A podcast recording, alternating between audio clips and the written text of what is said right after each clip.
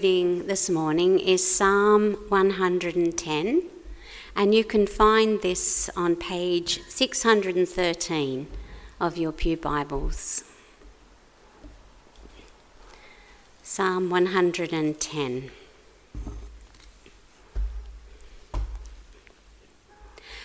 The Lord says to my Lord, "Sit at my right hand until I make your enemies a footstool for your feet." The Lord will extend your mighty scepter from Zion, saying, "Rule in the midst of your enemies." Your troops will be willing on your day of battle, arrayed in holy splendor. Your young men will come to you like dew from the morning's womb. The Lord has sworn and will not change his mind. You are a priest forever, in the order of Melchizedek. The Lord is at your right hand. He will crush kings on the day of his wrath. He will judge nations, heaping up the dead and crushing the rulers of the whole earth. He will drink from a brook along the way, and so he will lift his head high. Our second reading today is from Matthew's Gospel, and it's Matthew chapter twenty-two, verses forty-one to forty-six. And this can be pay, found on page nine hundred ninety-one.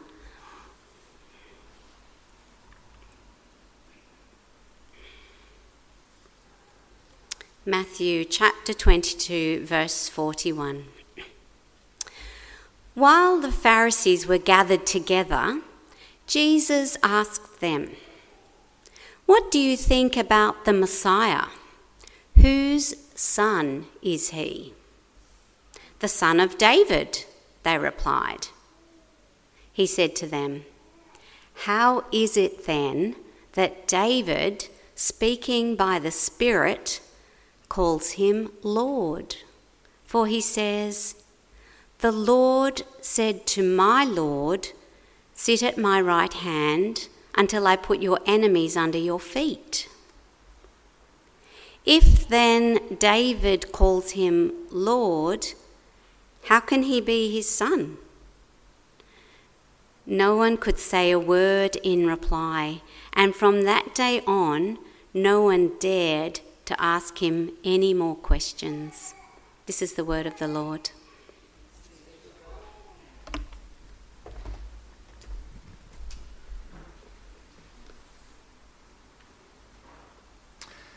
Happy New Year. Happy New Year. New Year's Eve.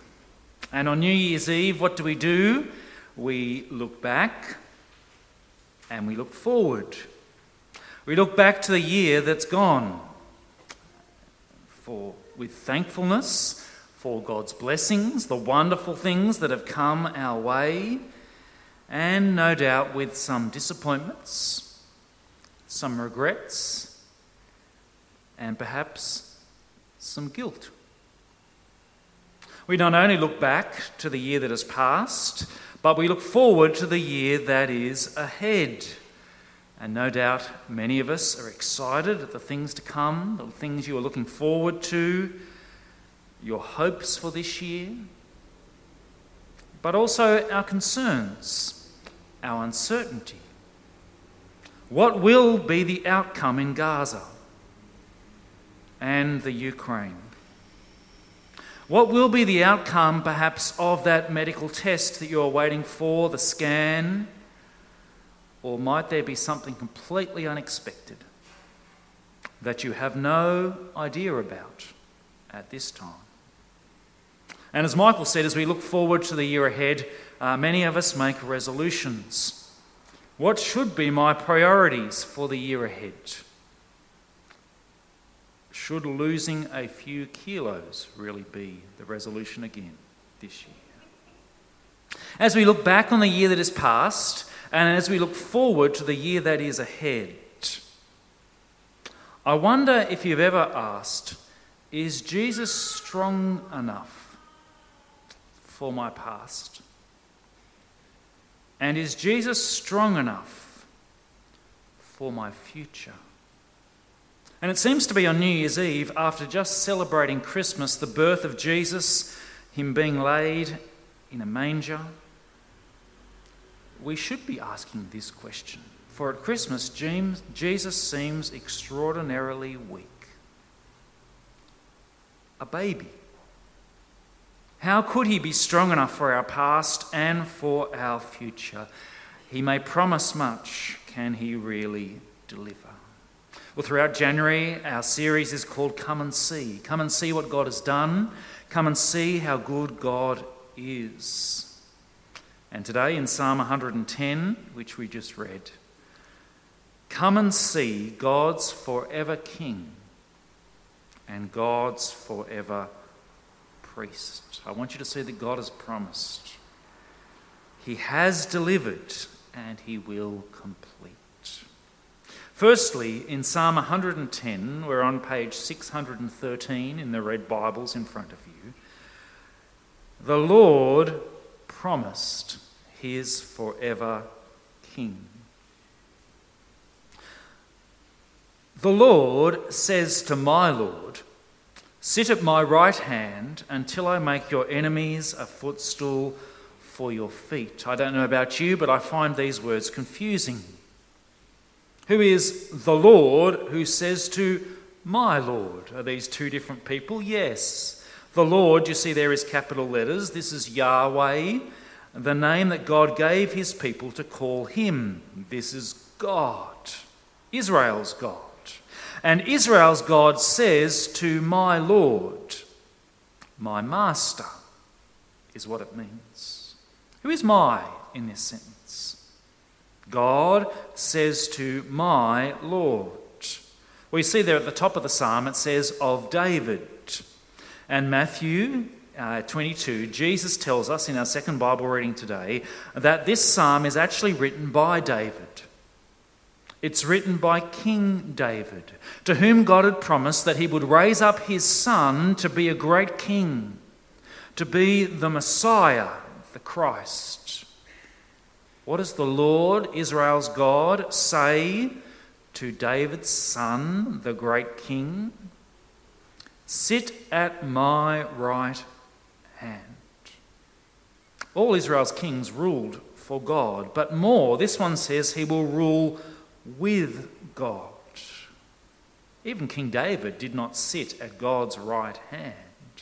He will rule with God until God makes his enemies a footstool for his feet. God defeated the enemies of David, do you remember? Goliath, Saul, but not all his enemies. But this king, all his enemies will be crushed. They'll become a footstool that this king simply rests his feet upon. The Lord promised his forever King. Imagine how good it would be if that came true. But there is more. The Lord promised his forever priest. God had always promised a, a king to rule God's people, to defeat their enemies, and a priest to intercede, to stand between God and his people, to maintain their relationship. God provided both, but they were always different people. They had to be. The king was the son of David, the priest was a descendant of Levi, different families, and the priest would never last forever. Have a look at verse four. The Lord has sworn and will not change his mind. You are a priest forever in the order of Melchizedek. This is a strange promise, even stranger because it mentions someone called Melchizedek. Have you ever heard of him? He's not mentioned in the Bible for five hundred pages until this point. It's been five hundred years since he appeared. But back in Genesis fourteen, there was a battle of some great kings, and Abraham's nephew Lot was taken hostage, and Abraham, like a great king, defeated his enemies and rescued his nephew. When he returned in triumph in the Valley of the Kings, out of nowhere comes someone called Melchizedek. And verse eighteen, Melchizedek, king of Salem, brought our bread and wine to celebrate. He was priest of God Most High, and he blessed Abram. The Lord has sworn and will not change his mind. You are a priest forever in the order of Melchizedek. There's a priest coming who is not from the family of Levi. He'll be a king, just like Melchizedek was the king of Salem, which is actually the city of Jerusalem, David's city.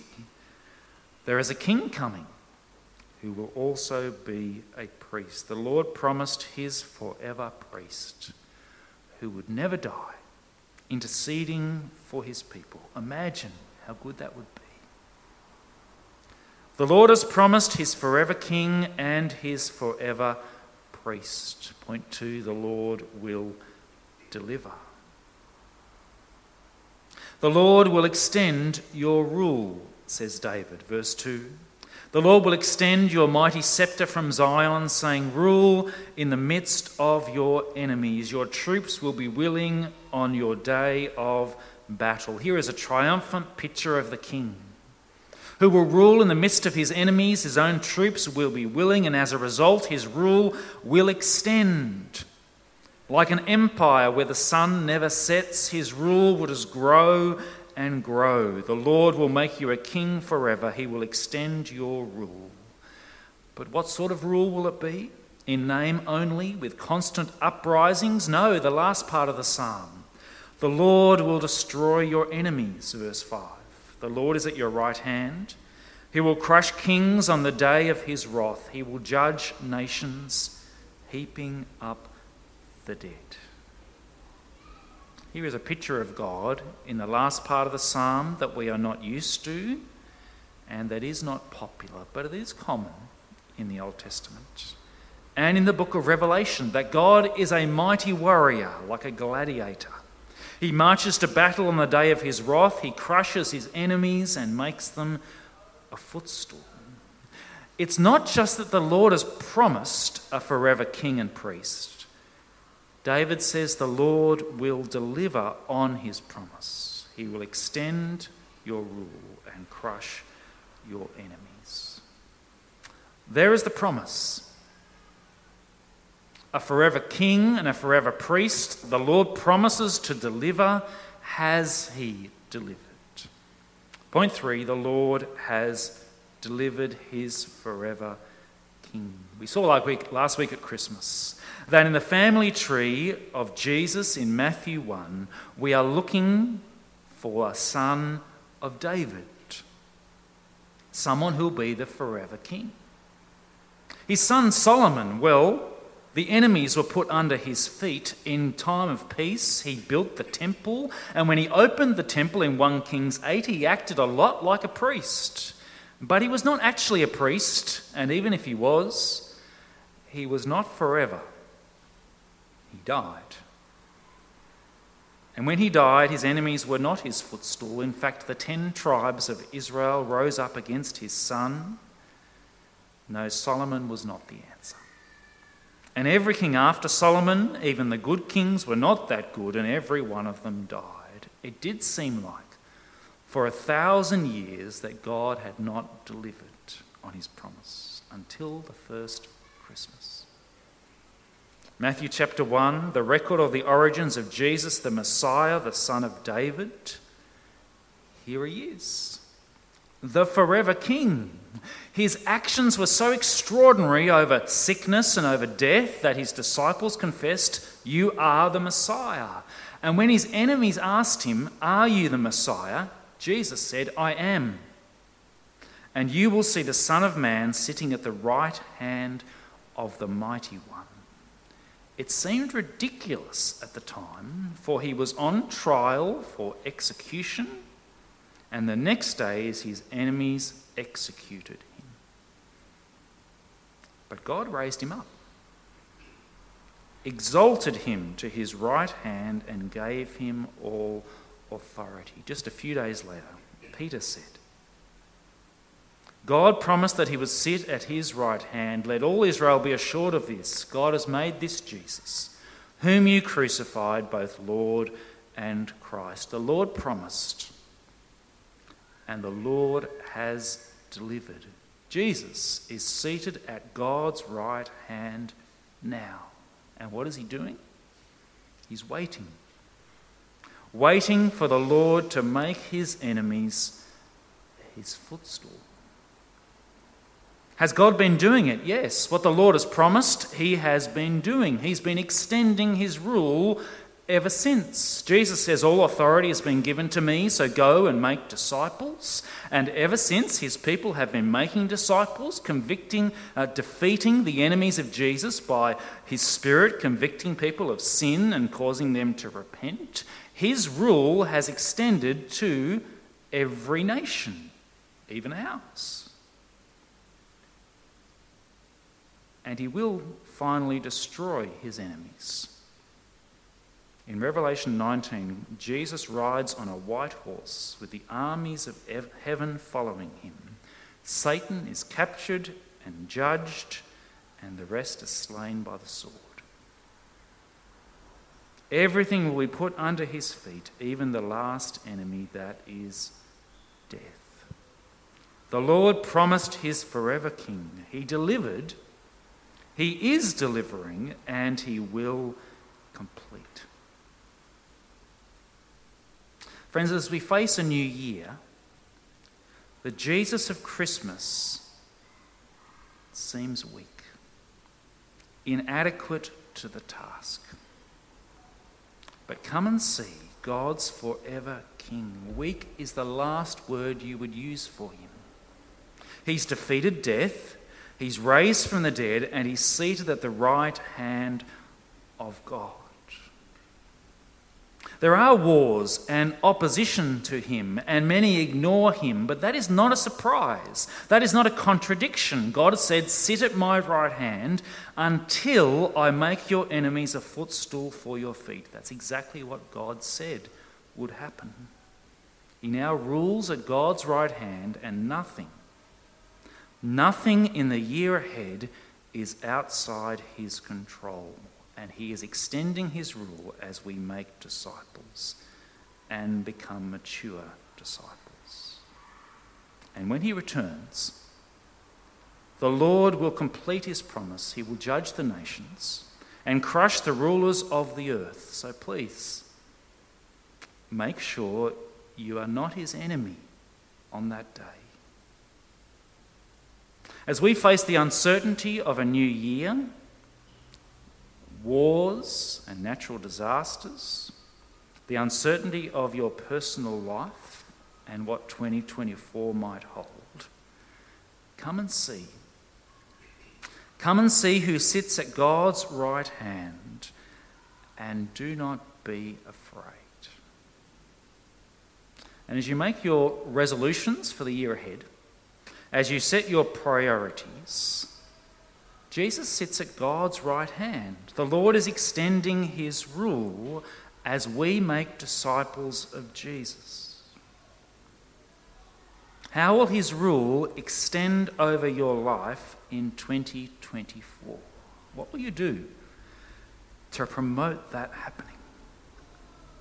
How will you extend his rule over those you know in twenty twenty-four? How will the priority of extending his rule through making disciples actually change your life next year? What resolution do you want to make? But God not only has delivered his forever king, he's delivered his forever priest. In Jesus' family tree, we saw in Matthew chapter one, there is no sign of Melchizedek. But the angel said, Joseph, son of David, you must name the child Jesus. The Lord saves, for he will save his people from their sins. Looking back on the life and the death of Jesus, the writer to the Hebrews says that Jesus is a perfect priest who can sympathise with our weaknesses but was without sin. He's the perfect sacrifice, his own blood. and he will never die. He's our forever priest. He is able to save completely those who come to God through him, because he always lives to intercede for us.